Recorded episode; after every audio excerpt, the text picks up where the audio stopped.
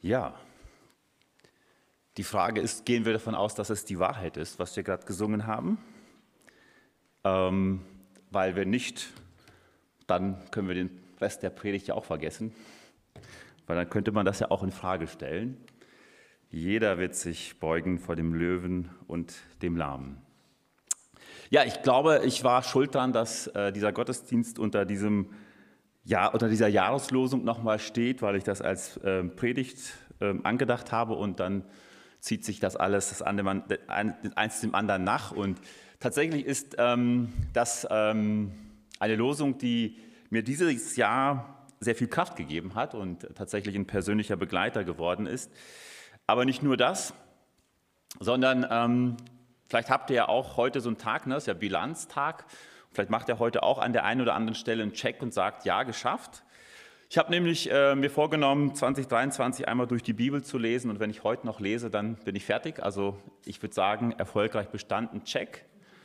Ähm, und während ich das getan habe, ist mir eins aufgefallen, dass der Bibelleseplan, den ich äh, genutzt habe, für jeden Tag auch einen Namen Gottes hatte als Überschrift. Das nehme ich mir übrigens fürs nächste Jahr vor, mich mit den Namen Gottes noch weiter zu beschäftigen.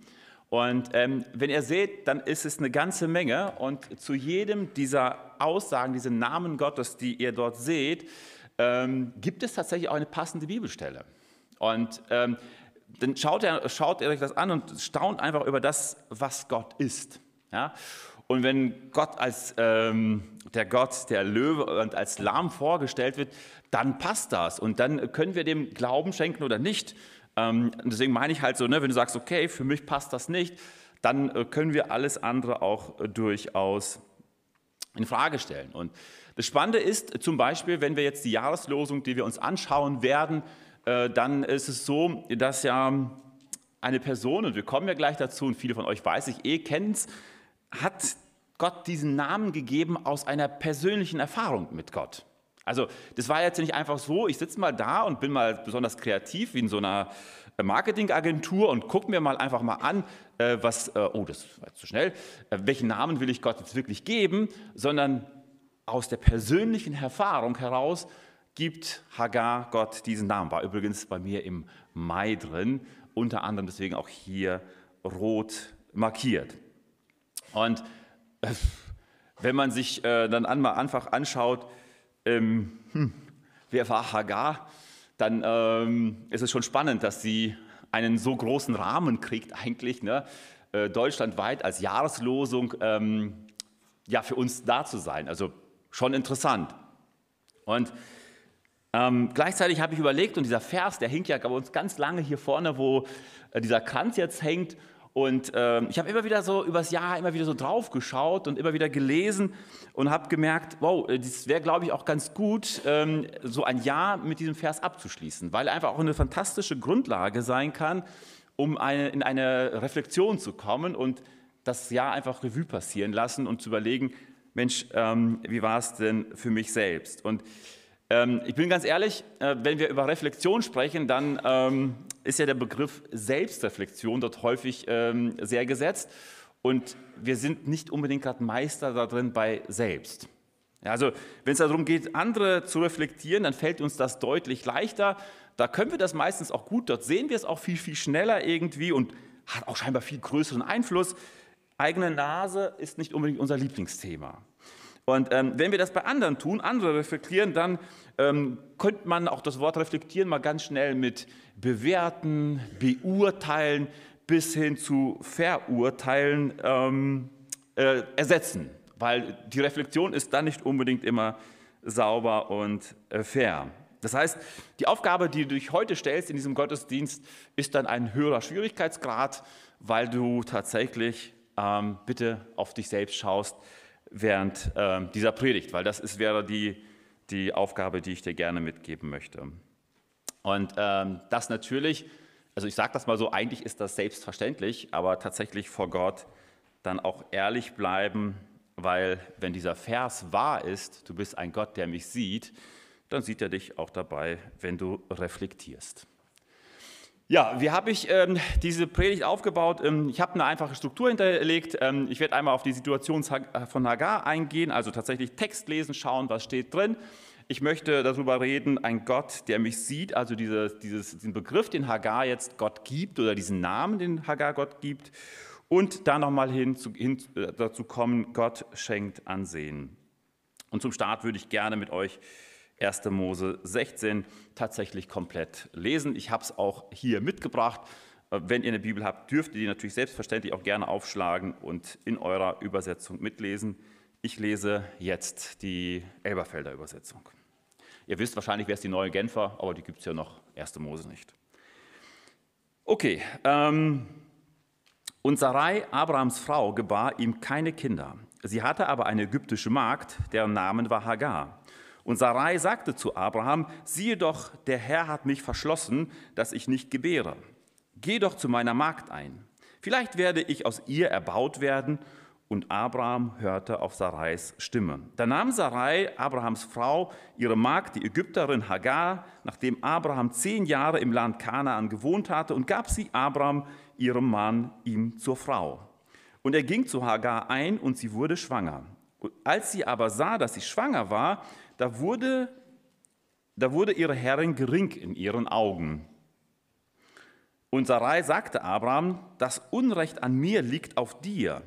Ich selbst habe meine Magd in deinen Schoß gegeben und nun, da sie sieht, dass sie schwanger ist, bin ich gering in ihren Augen. Der Herr richtet zwischen mir und dir. Und Abraham sagte zu Sarai, siehe, deine Magd ist in deiner Hand, mache mit ihr, was gut ist in deinen Augen.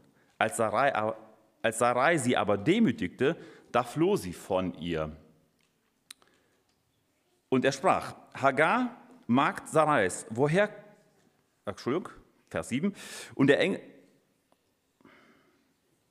so, und, äh, und da floh sie vor ihr. Und der Engel des Herrn fand sie in einer Wasserquelle in der Wüste, an der Quelle auf dem Weg nach Schur. Und er sprach, Hagar, Magd Sarais, woher kommst du und wohin gehst du? Und sie sagte, vor Sarai, meiner Herrin, bin ich auf der Flucht. Da sprach der Engel des Herrn zu ihr, kehre zu deiner Herrin zurück und demütige dich unter ihre Hände. Und der Engel des Herrn sprach zu ihr, ich will deine Nachkommen so sehr mehren, dass man sie nicht zählen kann vor Menge. Und der Engel des Herrn sprach weiter zu ihr, siehe, du bist schwanger und wirst einen Sohn gebären, dem sollst du den Namen Ismael geben, denn der Herr hat auf dein Elend gehört.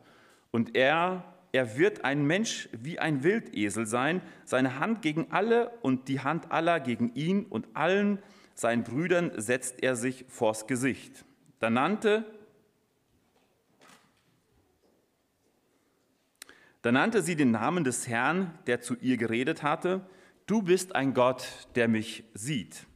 Denn sie sagte, habe ich nicht auch hier hinter dem hergesehen, der mich angesehen hat? Darum nennt man den Brunnen Ber Lachai Roy. Siehe, er ist zwischen Kadesh und Beret. Und Hagar gebar dem Abraham einen Sohn und Abraham gab seinem Sohn, gab seinem Sohn, den Hagar geboren hatte, den Namen Ismael. Und Abraham war 86 Jahre alt, als Hagar dem Abraham Ismael gebar. Ja, soweit äh, der gesamte Text. Ähm, möchte mit euch zusammen auf die Situation Hagars schauen. Nun, Hagar ähm, ist im Haushalt von Abraham und Sarai, zwei sehr wohlhabende Unternehmer mit einem großen Vermögen, äh, dazu viele Sklaven und Diener. Hagar ist eine von den vielen Bediensteten je nach Übersetzung Mark, ähm, Leibmarkt oder auch Sklave, also jemand, der nicht wirklich viel zu sagen hat. Ähm, wir können uns ja vorstellen, das Leben einer Leibmarkt oder auch einer Sklavin, das ist, glaube ich, ziemlich wurscht, äh, ist nicht wirklich selbstbestimmt. Ja? Du bist unter der Herrschaft, du machst das, was dir gesagt wird. Das ist deine Aufgabe. Du kriegst deine Anweisungen, Befehle von deinen heute würden wir sagen vielleicht Chefs, Vorgesetzten, ähm, in dem Falle eben von deinem Herrn oder Herren. Die eigene Meinung oder die Freiheit zur Entscheidung steht bei dir nicht. Deswegen bist du eher fremdbestimmt. Wie Hagar in diesen Status gekommen ist, lesen wir nicht. Ja, ob sie schon als Sklavin geboren wurde, ob sie vielleicht durch einen Kampf weggeschleppt worden ist, ob sie vielleicht verschuldet war und äh, eben, oder die Eltern vielleicht verschuldet waren und sie so sich freikauften, das wissen wir nicht. Und es kann natürlich einen Unterschied machen, in dem, wie Sarai oder beziehungsweise Entschuldigung, wie Hagar das für sich erlebt. Aber das sagt es das hier nicht und von daher äh, ist das auch erstmal zweitrangig. Und ähm, ja, sie hat ein fremdbestimmtes Leben und zwar ihre Chefin, ihre Herrin ist Sarai, haben wir gelesen. Und das Interessante ist, dass ähm, Abraham und Sarai, hier sind ja noch die alten Namen, später Abraham und Sarah, ähm, hier alles hatten im Grunde genommen, aber eins konnten sie sich nicht kaufen und es war ein, ein Thronfolger, ein Erben, jemand, der den Namen weiterträgt. Ihr Kinderwunsch blieb bisher unerfüllt obwohl Gott es versprochen hatte. Also Gott hatte vorher schon versprochen, aber bis jetzt eben noch nicht. Und Gott hatte gesagt, er wird so reich wie Sand am Meer werden, aber war noch nichts passiert. Und das ist die Situation, die, die wir gelesen haben. Und wenn man dort sieht, was Sarai macht, dann kann man sagen, okay, sie vertrauen Gott nicht mehr an dieser Stelle. Also sie hat ähm, äh, hinterfragt auf jeden Fall, ob Gott noch dazu in der Lage ist, ob er es noch irgendwie vorhat. Und so überlegt sie, was kann ich denn tun? Und jetzt wird Hagar hier instrumentalisiert. Es ist nicht der freie Wille von Hagar, sondern sie wird hier gebraucht, benutzt, vielleicht sogar missbraucht. Und jetzt setzt Sarai sie als Mittel zum Zweck ein, um jetzt äh, einen Thronfolger zu haben, einen Erben zu haben. Ähm, Brauchte sie ihr Einverständnis? Nein. Brauchte sie die Einwilligung von Hagar? Nein. Sie hat sie einfach genommen und hat sie äh, Abraham zur Verfügung gestellt. Sie sagte sich, wenn meine Leibmagd ein Kind bekommt, dann habe ich was davon. Das heißt, auch ich, Sarai, bekomme Ehre. Das war damals nicht ungewöhnlich. Ja? Und so wird Sarai hier benutzt. Und ähm, ich behaupte mal einfach, das, was Sarai und Abraham natürlich im Einverständnis schon auch macht, er war ja nun auch wortwörtlich beteiligt, ähm, dann ist es ja so, dass er, ähm, ja, das ist ja, ist ja, also diese Handlung ist ja Unglaube und damit natürlich auch logischerweise Sünde. Sie sagen, wir vertrauen Gott nicht mehr, wir übernehmen das jetzt mal selbst. Wir nehmen das mal selbst in der Hand, jetzt führen wir Regie, das machen wir selbst. So, und jetzt passiert natürlich etwas, Hagar tatsächlich erfolgreich, ja, der Betrug funktioniert, Hagar ist schwanger. Jetzt können wir uns ja vorstellen, wenn jemand in der Situation von Hagar fremdbestimmt überlegt, aha, wenn ich jetzt den Thron, also den Erbfolgen jetzt doch trage, ach, dann wird mein Status doch besser werden, oder? Dann werde ich doch gehoben. Ich bin doch die Mutter des Erben. Okay. Und sie erkennt schnell ihren Vorteil, Jetzt wird ihr Bedeutung zuteil, jetzt wird ihr Status angehoben und wir lesen, sie wird überheblich. Ja, sie wird überheblich, sie respektiert ihre Herren nicht. Wir würden heute vielleicht Platz sagen, verliert die Bodenhaftung. Wahrscheinlich bildete sich das eine oder andere auf sich jetzt selbst ein und glaubte vielleicht sogar, jetzt wird Abraham mich vorziehen. Vielleicht war sie auch jünger, das ist, weiß ich jetzt gar nicht, ob das beschrieben ist, habe ich jetzt nicht nachgeguckt, fällt mir spontan ein. Vielleicht war sie auch attraktiver, wir wissen es alles nicht. Auf jeden Fall, Hagar wird jetzt hier auf einmal überheblich. Hm. Interessant finde ich tatsächlich ähm, die Umgehensweise von Sarai. Also Sarai hat das Ganze ja eingefädelt. Sie hat es äh, angestiftet und wollte es. Jetzt sieht sie aber als Abraham als den Schuldigen dort. Er sagt, die da, Jetzt steht natürlich Abraham in der Verantwortung, Farbe zu bekennen. Und ich finde, Abraham macht das hier feige geschickt. Vielleicht sagen wir es mal so. Also juristisch korrekt, er sagt, hey, deine Sklavin, nicht meine. Du hast Verantwortung. Du bist die Herrin, also entscheide du mal schön selbst. Sarai ist die Besitzerin. Ähm, wenn Abraham jetzt gesagt hat, nee, nee, nee, das ist mein Erbe, den erkenne ich an, dann hätte nämlich Sarai ein Problem. Ja, also dieser, dieser Spannung stand natürlich Abraham jetzt. Ne? Entweder gebe ich jetzt Sarai meiner Frau Ehre und sie ist meine Ehefrau, oder ich erkenne den Erben jetzt an und dann macht das auch was. Das ist ein Unterschied. Und dadurch, dass äh, Abraham jetzt die Verantwortung ablehnt und sie wieder auf Sarai zurückschiebt, ist es natürlich auch schon etwas passiert, weil damit lehnt er das Kind als rechtmäßigen Erben ab. Und das bedeutet natürlich, jetzt wird es einfach als uneheliches Kind gesehen, ein Kind der Sünde, ein Kind ohne Ehre, ein Kind mit schwachen Zukunftsperspektiven. Da hat sich Hagar ganz schön übernommen. Der Hochmut kommt stets vor dem Fall. So steht es um Hagar. Zu schnell, zu forsch, zu sicher, komplett überschätzt. Jetzt wird sie zum Spielball ihrer Herrin Sarai. Und Sarai ist sauer. Harai, Sarai demütigt Hagar, sie behandelt sie hart, sagen andere Übersetzen, Übersetzungen, also ganz anders, als Hagar sich das vorgestellt hat. Jetzt wird sie von Sarai gemobbt, würden wir heute sagen. Übrigens, heute ist Mobbing natürlich ein großes Thema und wenn man die psychischen Folgen und die vielen Krankheiten, die es mit sich bringt, ähm, ein heftiges Ding. Also das ist mal nicht so eben. Ne? Ich weiß, Mobben wird auch manchmal so ganz leichtfertig äh, benutzt, aber wenn jemand mal Opfer eines wirklichen Mobbings wusste, äh, wurde, dann weiß er, wovon ich jetzt spreche. Und ähm, das hat wahrscheinlich Hagar auch erkannt und sie sagt sich einfach, das halte ich nicht mehr aus. Ähm, hier gehe ich zugrunde und sie flieht. Sie haut ab. Äh, sie findet, und selbst wenn es bedeuten würde, dass ich irgendwo, ich sage jetzt mal ganz bös, krepiere, wenn ich es nicht überlebe, dann scheint mir das die bessere Lösung zu sein, als jetzt unter der Fuchtel von der Sarai zu sein. Ihr Zustand, sie ist schwanger, ähm, aber sie hält es so lange nicht, so weiter nicht mehr aus. Erniedrigt, ohne Perspektive, am Tiefpunkt wirklich angekommen, und ist sie jetzt an dieser Stelle? Wahrscheinlich, und ich weiß es nicht, vielleicht kann sie auch ein Stück weit erkennen, dass sie ja nicht ganz unschuldig ist an ihrer Situation. Ach, wäre ich doch mal ein bisschen sanftmütiger gewesen. Ach, wäre ich doch nicht so hochnäsig gewesen. Ach, dann würde es mir vielleicht jetzt besser gehen. Lesen wir nicht. Ne? Also kann ja alles sein, dass es so war. Jedenfalls fertig wird sie dort angetroffen vom Engel des Herrn. Und wir halten an dieser Stelle einfach mal fest. Der Engel des Herrn sucht Hagar, eine Ägypterin. Also, weiß nicht, ob ihr euch vorstellen könnt, ne? Abraham, und Sa Abraham und Sarai, denen wurde die Zukunft versprochen. Eine Ägypterin, eine Sklavin. Naja, wer ist das schon? Ja? Äh, die Frau trägt noch die Frucht des Betrugs gegen Gott ja in sich, im Grunde genommen.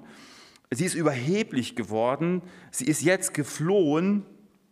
Ähm, eigentlich keine gute Ausgangssituation für Hagar. Nicht jemand, der alles richtig gemacht hat, weggemobbt wurde und jetzt Trost braucht. Nee, schon auch daran beteiligt irgendwie. Ähm, ja, was bedeutet das denn, wenn der, Herr, der, Engel des Herrn sie jetzt begegnet? Also was würdet, würdet ihr machen? Ne? So, Bewertung, urteilen. Todesurteil? Bestrafen?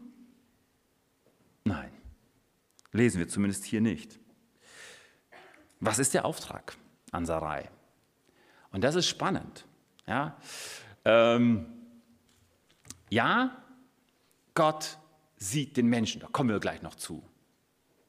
Das ist schon so. Wir reden jetzt hier aber nicht von neutestamentlichen, geretteten Kindern Gottes, die er liebt, die er durchträgt. Es ist vielleicht eine etwas andere Situation. Ja? Aber Gott sieht Hagar in ihrem Elend. Und was sagt Gott? Hab dich lieb? Ach, du bist so toll, Hagar? Deswegen bin ich jetzt nachgegangen? Nein. Was sagt denn Gott zu Hagar? Er sagt, er sagt, demütige dich. Ja? Geh zurück in deinen Status als Magd und Sklavin. Kehre zurück zu deiner Eigentümerin. Pack deine Überheblichkeit, deinen Stolz, deine Eigensinnigkeit, den Wunsch nach Selbstbestimmtheit mal schön weg. Das ist nicht das, was dich erfolgreich macht. Füge dich. Dein Leben hat Begrenzungen. Füge dich unter die Gewalt deiner Herren. Kein leichter Auftrag. Aber Gott spricht. Wie häufig ist es heute immer noch genau so? Gott verlangt nicht, hey, sei stark, sei ein Held, sondern Gott sagt, demütige dich. Ich will was draus machen. Füge dich in deine Position. Ich bin Gott, ich bin dein Herr. In Gottes Reich kannst du nicht mit dem Kopf durch die Wand. Übrigens auch nicht politisch. Angela Merkel sagte mal, das übrigens Zitat kann man heute noch googeln, ist mir, fiel mir wieder dabei ein, mit dem Kopf durch die Wand wird nicht gehen. Da siegt zum Schluss immer die Wand, hat sie gesagt. Ja, mit dem Kopf durch die Wand, Hagar, wird nicht gehen, am Ende siegt immer die Wand. Demütige dich. Wenn es um geistliche Unterschiede gibt, wenn es zwischenmenschliche Streitigkeiten gibt, dann ist Demut zweifelsfrei wichtig. Ansonsten entsteht vielleicht ein gewaltsamer Sieg. Das hat es in der Geschichte der Menschheit immer wieder gegeben, dass es Sieger gab auf dem Kriegsfeld. Oder es kommt vielleicht zu einem Waffenstillstand, nachdem einer Stärke bewiesen hat. Aber am Ende hat sich es immer als Niederlage entpuppt. So sind Weltreiche zugrunde gegangen, denn Sieg kann nicht erzwungen werden, denn dort, wo Sieg erzwungen wird, entsteht Hass. Und dort, wo Hass entsteht, entsteht wieder Gewalt. Und du kannst nicht Feuer mit Feuer löschen, nicht Wasser mit Wasser trocknen, genauso wenig Gewalt mit Gewalt ersticken. Das wird nicht gehen, es ist schlichtweg das falsche Mittel. Und ähm, Hagar wird hier aufgefordert, sich zurückzukehren, sich zu demütigen. Ähm, aber das ist nicht alles. Das ist nicht alles. Und das ist diesen Teil, den wir auch gerne hier weglassen wollen. Wir wollen gerne nur an diesem einen Vers stehen bleiben, du bist ein Gott, der mich sieht. Aber das ist die Geschichte dazu. Und ähm, der Engel des Herrn gibt ihr natürlich nicht nur diesen Satz mit, hey, geh zurück, sondern dann kommt auch die Verheißung. Aber ihr merkt schon, die sind auch miteinander gekoppelt. Das ist nicht einfach nur, egal was du machst, wenn du es machst, ist alles gut. Nein, es, ist, es hat eine Bedingung quasi. Hier demütige dich und dann kommt die Verheißung dazu und sie bekommt eine Verheißung auf ein Riesenvolk und ähm, es wird unzählbar sein. Und Ismael, ja, ich würde mal sagen, ich glaube, wenn wir das so lesen, dann hat Ismael ja sicherlich nicht, ähm, also die zugesagten Charaktereigenschaften, die da beschrieben werden, mögen auch auf den ersten Blick auch unsympathisch erscheinen. Aber eins ist auch klar, dort wird beschrieben, dass er durchsetzungsstark sein wird, er wird ein Anführer sein, unbequem und herausfordernd. In unserer Gesellschaft heute würden wir sagen, ein echter Gewinnertyp. In der Gemeinde würden wir vielleicht sagen, ein sturer Esel, ja, der nur aufs, aufs eigene bedacht ist. Äh, nicht so gut wegkommen, ne? wird vielleicht nicht so gut wegkommen. Aber die Gemeinsamkeit ist, in beiden Systemen wird dieser Typus eher gemieden und er wird immer wieder für Ärger sorgen. Und das sehen wir bei Ismael bis heute. Ja, die Nachkommenschaft von Ismael. Ähm, für Hagar ist hier natürlich eine, eine schöne Zusage, die ihr natürlich viel Kraft gibt. Also A, sie ist nicht gar aus, sondern sie bleibt am Leben. B, hey, das ist nicht umsonst, sondern sie bekommt Nachkommen. Und ähm, die Tatsache ähm, ist, ähm, sie, also Gott gibt ihr eine Verheißung und die, die ist äh, kräftig. Ne? Äh, wir lesen auch danach von keiner zusätzlichen Rebellion mehr von äh, Hagar, sondern nach der Geburt von Isaac wird äh, Ismail und Hagar fortgeschickt, aber dann tatsächlich auch auf Befehl von Gott. Ja, also, aber hier erst einmal Sieg durch Demütigung. Ja, so könnte man es beschreiben. Jetzt habe ich nicht weitergeklickt, aber eines ist auch klar, Hagar glaubt, deswegen kehrt sie zurück und äh, die Grundlage ist tatsächlich die Unterordnung. Ein Gott, der mich sieht. Ein Vers, der so hängen geblieben ist. Ein Gott, der mich sieht. Hagar hatte in ihrer Situation erlebt, dass sie nicht übersehen wurde. In ihrer aussichtslosen Situation, äh, gedemütigt, auf der Flucht, schwanger, in ihrer Würde, in ihrem Stolz, Stolz verletzt, hoffnungslos, ohne Perspektive. In diesem Moment wird sie gesehen und bekommt Ansehen. Und dieses, ähm, wenn du jemanden ansiehst, verleihst du ihm Ansehen, ist ein Satz, den ich äh, Anfang des Jahres gelernt habe in meiner Ausbildung. Und das Interessante ist, es bedient im Grunde genommen eines der tiefsten Wünsche des Menschen. In der Psychologie des Menschen ist das verankert. Gott hat es dort verankert.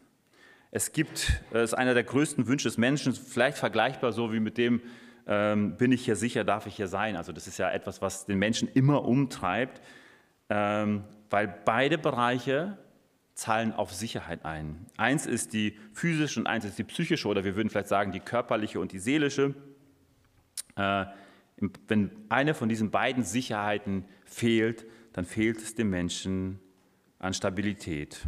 Das ist der Psychologie Fakt, weil der Mensch als Beziehungsmensch gemacht worden ist und ähm, die Bindungsforscher beschreiben einen Menschen ohne Bezug, ohne Rückmeldung von einem anderen Lebewesen als nicht überlebensfähig. Ich würde dem heute sehr zustimmen. Ich würde natürlich Gott als Lebewesen inkludieren. Äh, spätestens dann funktioniert es nämlich fantastisch. Ohne, Rück, äh, ohne Rückkopplung von einem anderen Lebewesen ist der Mensch nicht überlebensfähig. Das muss man sich einfach mal auf der Zunge ähm, zergehen lassen. Nur die körperliche Sicherheit, um die wir uns meistens sehr kümmern, äh, die reicht nicht aus, weil unsere körperliche Sicherheit ist spätestens mit dem Tod dahin. Ja, sagt die Bibel, das ist der erste Tod, das ist das, was Adam und Eva versprochen worden ist. Und da sind wir ganz sicher, die haben wir maximal, ne, die Bibel sagt 70, wenn es hoch wird 80, manchmal ja auch 100 Jahre, aber dann ist das damit gewesen. Und äh, wenn du jemanden ansiehst, verleihst du ihm Ansehen. Wenn du jemanden ansiehst, ihn ansprichst, dann machst du ihn sichtbar. Dann fühlt ein Mensch sich wahrgenommen und gesehen. Das ist ein wichtiger Satz. Und den zweiten Satz, den ich dahinter schicken möchte, ist, Martin Buber sagte das nämlich, äh, der Mensch wird im Du zum Ich. Also weißt du eigentlich, wer du bist? Oder was sagen eigentlich Menschen über dich, wer du bist? Bist du wirklich der, der zu sein scheinst, der zu sein glaubst, oder bist du nicht vielmehr der, der Menschen beschreiben, der du bist? Und wir brauchen ständig diesen Abgleich, deswegen brauchen wir diese Rückkopplung, deswegen müssen wir Menschen sehen und ansehen und sprechen, weil ohne geht es gar nicht, sonst können wir uns selbst nicht definieren. Ähm, erst recht, wenn du diesen Satz wiederum beziehst auf Gott, dann merkst du, dass der noch umso mehr passt. Und tatsächlich, ohne Rückkopplung ist keine Entwicklung möglich. Ähm, und hier sehen wir auch häufig einen Unterschied bei egoistischen Menschen, denen es an Empathie und Einfühlungsvermögen fehlt. Ähm, wenn Menschen den Drang haben, sich immer wieder durchzusetzen, Recht zu haben, dafür Streit anzetteln, dann ist es immer, fast immer aus dem Impuls, sichtbar zu werden. Ähm, das führt häufig darauf zurück, dass sie in ihrer Kindheit, in ihrer Frühentwicklung einfach nicht gesehen wurden. Und dann brauchen sie das einfach anders. Platt gesagt könnte man sagen, sie haben einfach zu wenig Liebe bekommen, also müssen sie das durch eine andere Art an Aufmerksamkeit sich erhaschen, erarbeiten. Ähm, das Bedürfnis, gesehen zu werden, hat dann manchmal echt komische Blüten, muss man sagen, ähm, weil dann einfach unglaublich viel abgeht. Also möchte da gar nicht ins äh, Detail eingehen. Ähm, schlichtweg würde, würde man äh, sagen, zumindest äh, fachlich würde man sagen, äh, das sind Zeichen fehlender psychologischer Reife. Ähm, sie sind schlichtweg aus Furcht äh, sind schlecht, schlichtweg dann einfach auch Frucht der Sünde und des, des, Fleisches, würden wir heute sagen, ne, theologisch, aber es ist tatsächlich eher ähm, psychologische Unreife und dann wird das irgendwie versucht zu stillen. Das Bedürfnis, gesehen zu werden, kommt dann zum Ausdruck. Und das hat natürlich auch andere Möglichkeiten, ne? also Phishing for Compliments, also wirklich dieses, äh, ich, ich bettle darum, sag mir, dass ich irgendwie gut bin und so weiter. Das merken wir in unserer Gesellschaft immer mehr. Brauchen wir nur Social Media und Kur aufmachen, dann siehst du das zuhauf. Ein Like und du fühlst dich gesehen. Das Bedürfnis nach gesehen werden ist riesig. Hagar, die sicherlich nicht ganz unschuldig war in dieser Situation, in der sie war, ähm, wurde gesehen und merkt und schaut und sieht das gnädige Handeln Gottes. Es ist nicht der strafende Gott, sondern er ist gnädig. Er sieht sie an und gibt ihr ein Versprechen, auch wenn es natürlich gekoppelt ist ähm, an dem Thema, sich zu demütigen. Und dass Gott sie jetzt sieht, dass sie jetzt Ansehen schenkt, das ähm, gibt ihr eine Bedeutung, das gibt ihr einen Wert. Jetzt ist sie auf einmal jemand. Dort war sie allein für sich ein Niemand. Und jetzt sieht Gott sie und jetzt ist sie auf einmal wieder jemand. Das, was sie sich am meisten gewünscht hat. Als sie aufmüpfig wurde, wollte sie gesehen werden. Äh, und jetzt gibt ihr Gott einen besonderen Wert. Äh, und Gott hat sich um sie gekümmert. Der Wert ist nicht mehr Leibmarkt, der Wert ist auf einmal von Gott gesehen. Und ähm, mein Wert, sagt Hagar, liegt jetzt an seiner Zusage und in seinem Handeln, nicht mehr in dem, was ich in die Hand nehmen will. Ich habe gedacht, ich muss das selbst machen. Jetzt merke ich, wenn Gott macht, dann ist es etwas. Auch wenn ein schwerer äh, Weg auf sie wartete, war das wahrscheinlich ein wirklich großer Trost, so loszulegen. Gott wird Großes daraus machen. Ich bin ihm nicht egal. Er, hat, er ist mir nachgegangen. Gott sieht mich. Das kommt dort durch. Jetzt könnten wir uns überlegen, was will ich denn äh, für mich mit dieser Geschichte von Hagar ähm, anfangen? Was will sie mir sagen? Was können wir dort über Gott lernen? was will ich für mich heute selbst lernen?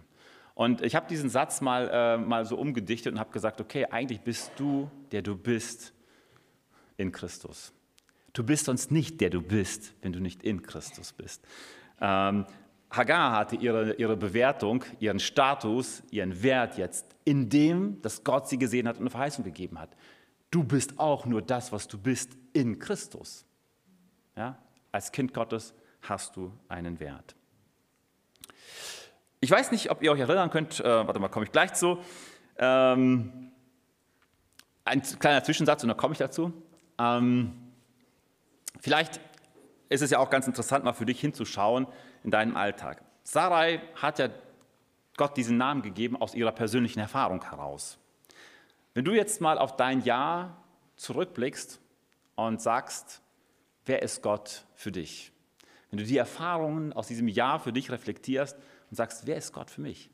Wenn ich jetzt Gott einen Namen geben würde, welcher würde denn jetzt zu dem passen, was ich erlebt habe? Wir sind in der Lage, natürlich als ähm, Christen zweiter Generation schon so oft von Gott gehört, naja, wir könnten jetzt aus der Auswendig wahrscheinlich mehr als zehn Namen sagen. Aber wer ist Gott für dich persönlich? Welchen Namen würdest du ihm geben?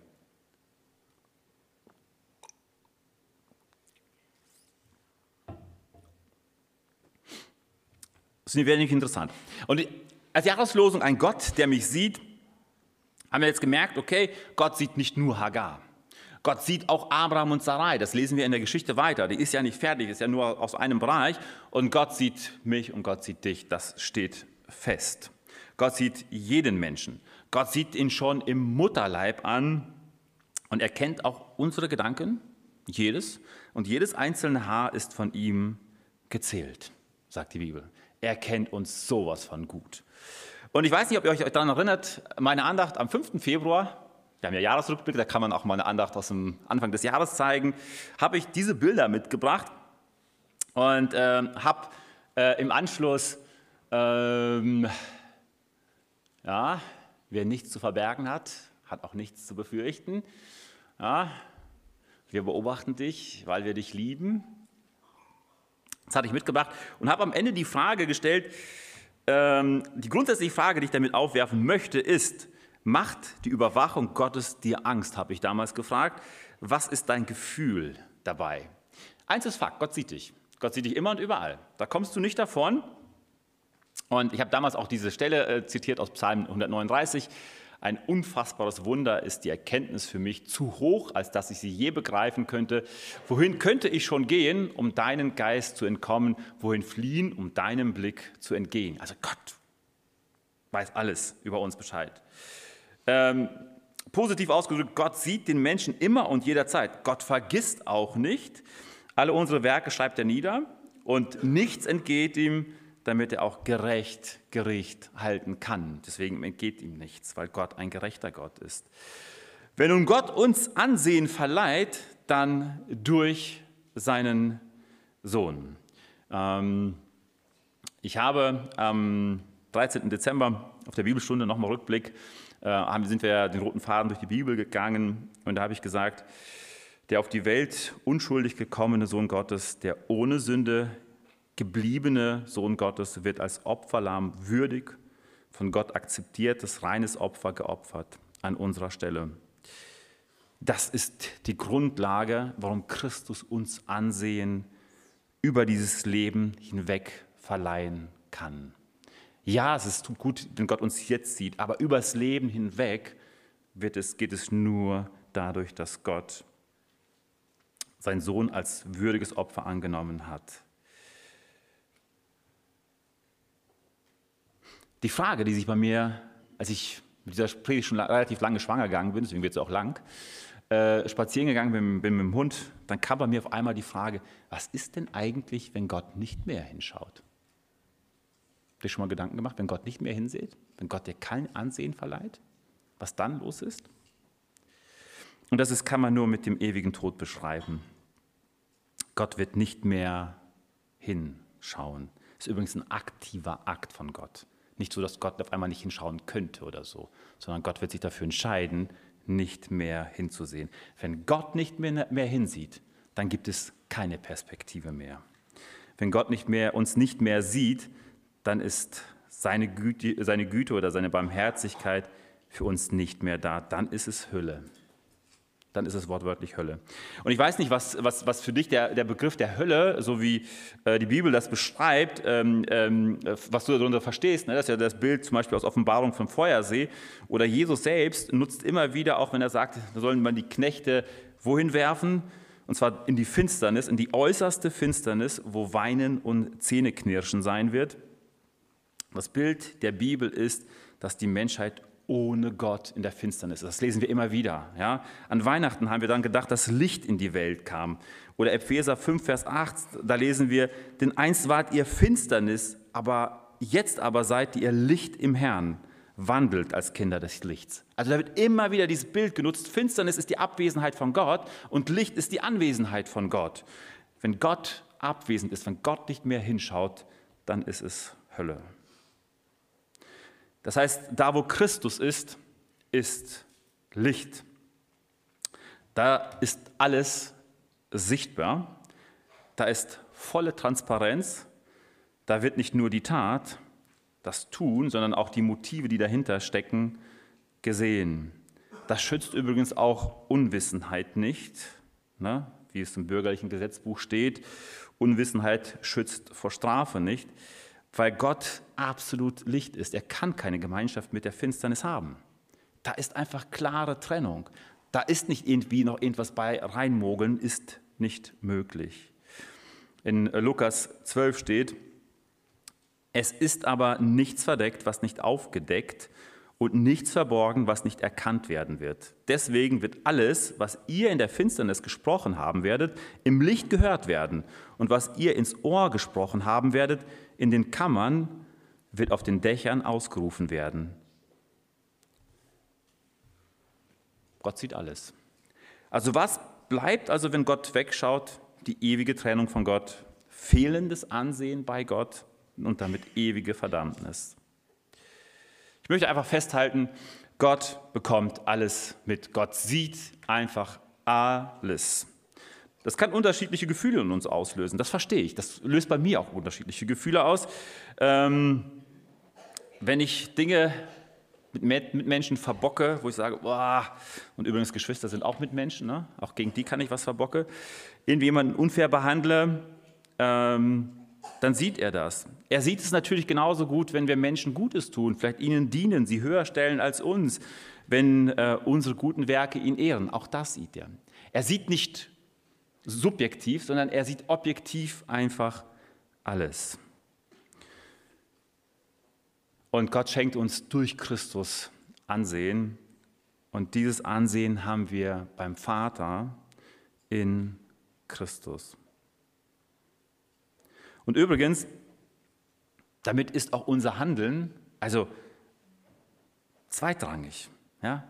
Es braucht unser Hinzutun nicht. Ja, wenn wir Kinder Gottes sind und Gott lieben, werden wir immer tun, aber es kommt nicht aufs Tun an, weil das ist nicht das, was Gott braucht, das wäre Religion, sondern er möchte uns alles geben. Das ist wichtig.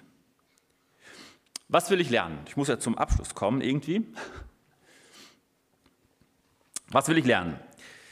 Ähm, ich will lernen, am 31.12. ist definitiv das Jahr zu Ende. Es ist genau genommen ein Tag wie jeder andere. 24 Stunden. Morgen wird wieder wohl die Sonne aufgehen, wenn Gott will. Und sie wird wieder für Gerechte und Ungerechte aufgehen, so Gott will. Und auch wieder untergehen. Ein Tag wie ein anderer. Gleichzeitig kann ich diesem Tag natürlich auch eine andere Bedeutung zuschreiben und ich kann mir natürlich die Zeit für die Reflexion nehmen. Und das ist auch sinnvoll. Das macht Sinn. Und wenn ich reflektieren will, dann kann ich natürlich unterschiedliche Methoden anwenden. Und ich möchte euch einfach eine mitgeben. Ähm, und ich möchte gleich sagen, das ist nur Methode. Das ist nur Werkzeug, das kann euch helfen, ihr könnt es auch genauso gut weglassen. Ähm, es kann euch helfen, wenn ihr aber nicht ehrlich vor Gott seid, nutzt das beste Werkzeug nichts. Also es geht nur, wenn du äh, das vor Gott ehrlich machst. Sonst machst du ja dir selbst was vor, weil er sieht es eh. Ja? Ähm, was biete ich euch an? Es ist im Grunde genommen einfach vier Felder, um mal, einfach mal hinzugehen, egal bei welchem Thema, zu überlegen, wovon braucht es mehr, wovon braucht es weniger, was kann ganz weg und was braucht es ganz neu. Die sogenannte Vier-Felder-Tafel ist ganz einfach. Wenn du es alleine gut kannst, nimm dir alleine gut Zeit und geh einfach mal dein geistliches Jahr durch. Wenn du es alleine nicht gut kannst, such dir jemanden, mit dem du es gut kannst. Aber am besten einen, der da auch durchaus positiv kritisch dran geht. Ja, das kann eine, eine, eine super gute Unterstützung dabei sein. Ähm, mir ist bewusst, dass wir nicht gerne so arbeiten. Zumindest Christen arbeiten nicht so nicht gerne. Soll ich jetzt sagen, warum? weil wir gerne schwarz-weiß denken. Wir sagen, das ist ja Sünde, das kann gleich ganz, ganz weg. also, Entschuldigung, also gerade die beiden oberen Felder, warum mehr oder weniger, fällt uns häufig tatsächlich schwer. Ich verstehe das. Aber wenn du dir zum Beispiel mal Freundlichkeit im letzten Jahr anschaust oder dir überlegst, wie will ich das nächste Jahr haben? Freundlichkeit. Eine biblische Tugend. Ja, du kannst sagen, brauche ich ganz neu, na vielleicht habe ich es ja auch schon genutzt. Brauche ich davon mehr? Wäre gut. Ähm, na, so positiv besetzt, könnte ich gucken, ob es passt. Wenn ich sage, na schlecht über Geschwister mitdenken, kann ganz weg. Schön, versuch's doch mal. Ist unrealistisch. Ja? Aber wenn ich das weniger hinkriege als das Jahr zuvor, wäre schon gut. Wenn du aber nur schwarz-weiß denkst, wärst du vielleicht nicht mehr hier. Ja? Weil Christen, Kinder Gottes, von Gott vergeben, sind immer noch Menschen. Und jeder Christ sündigt nach wie vor. Und weniger wäre gut. Ja? Deswegen ist es natürlich herausfordernd, damit zu arbeiten. Aber wenn du da Begriffe rein nimmst, zum Beispiel wie barmherziger Umgang mit meinen Glaubensgeschwistern, brauche ich davon mehr oder weniger, kann es vielleicht ganz weg. Dann merkst du, nee, warte mal, beim Herzen Umgang mit meinen Geschwistern ganz weg? Nein.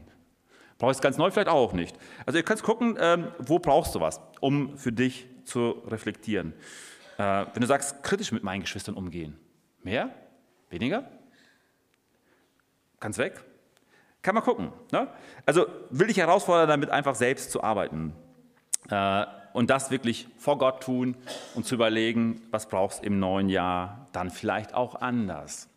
Wir können ja nur etwas ändern, wenn wir merken, dass es so nicht gut war. Und da kann es einfach gut helfen. Für mich persönlich war dieser Vers, du bist ein Gott, der mich sieht, ähm, ein Vers, der mich wirklich durchs Jahr geleitet hat. Ich habe den immer wieder vor Augen gehabt. Es ist für mich total persönlich gekommen. Und wenn ich an mein Jahr zurückdenke, dann gab es unterschiedliche Momente. Ich würde mal insgesamt als ein herausforderndes Jahr beschreiben, ein Jahr mit äh, Grenzen, die da waren. Ähm, ich habe nicht, bei weitem nicht alles gut hinbekommen, musste vielleicht auch die eine oder andere Kröte schlucken, habe mich über Dinge total gefreut, habe mich über andere tierisch geärgert. All diese Dinge waren da. Manchmal wollte ich mich meiner Verantwortung entziehen, davonlaufen, manchmal einfach schweigen. Manchmal wollte ich vielleicht auf den Tisch hauen und manchmal wurde es mir bewusst, dass das einfach keine Option ist, dass Gott das weiß. Immer wieder bei dem Vers dachte ich, okay, du kannst Gott da nichts vormachen. Er sieht es, er kennt deine Gefühle, er weiß, was du denkst. Gott hat ja alles gesehen. Egal, ob ich unfair gehandelt habe oder ob ich unfair behandelt wurde, mal war ich aktiv, mal war ich passiv. Alles war da.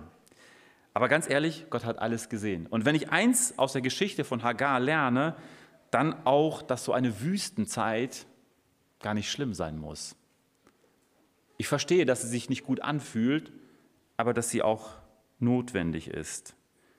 Ich würde sie mir nicht wieder herbeisehen, aber ich weiß, dass da gute Dinge daraus entstehen. In Philippa 1 steht, ich bin ebenso in guter Zuversicht, dass der, der ein gutes Werk in euch angefangen hat, es vollenden wird bis auf den Tag Christi Jesu. Ich darf mich darauf verlassen, dass Gott dabei bleibt, dass Gott sieht, dass er durchträgt. Und es nur leicht zu haben, ist gar nicht so schön. Wenn alles leicht geht, dann kommt wahrscheinlich auch nicht allzu viel Sinnvolles dabei heraus. Ähm, es darf auch anspruchsvoll sein. Aber Gott ist derjenige, der mir den Wert gibt. Ich bin sein Kind. Er sorgt für meine physische Sicherheit. Er sieht mich. Und er sorgt auch für meine psychische Sicherheit. Also da, er sieht mich also, äh, physisch ist, ich habe ewiges Leben. Bin ja auf meinen Körper nicht angewiesen. Ja? Der Körper ist vergänglich, den werde ich auch irgendwann mal hier lassen. Das ist nicht schlimm. Ähm, aber gerade meine seelische Sicherheit ist in Christus. Ähm, im, im, Leben vielleicht übersehen zu werden, unfair behandelt zu werden, mag sich wie Wüste anfühlen, doch, das Ansehen in Christ, äh, doch mein Ansehen ist in Christus verankert. Das ist mein Wert. Ich möchte folgendermaßen zusammenfassen. Wenn wir sehen, du bist ein Gott, der mich äh, sieht, dann äh, mag ich einfach euch äh, zwei Vorteile mitgeben, die sollten vielleicht auch reichen fürs nächste Jahr. Ähm, halte einfach daran fest, dass du in Christus sicher bist, vollumfassend sicher bist, ganzheitlich sicher bist. Christus übernimmt Sicherheit für dich. Und dass du gesehen bist. Du hast Ansehen. Christus hat dich gesehen. Du bist Kind Gottes. Du bist Erbe. Und das darf reichen. Amen.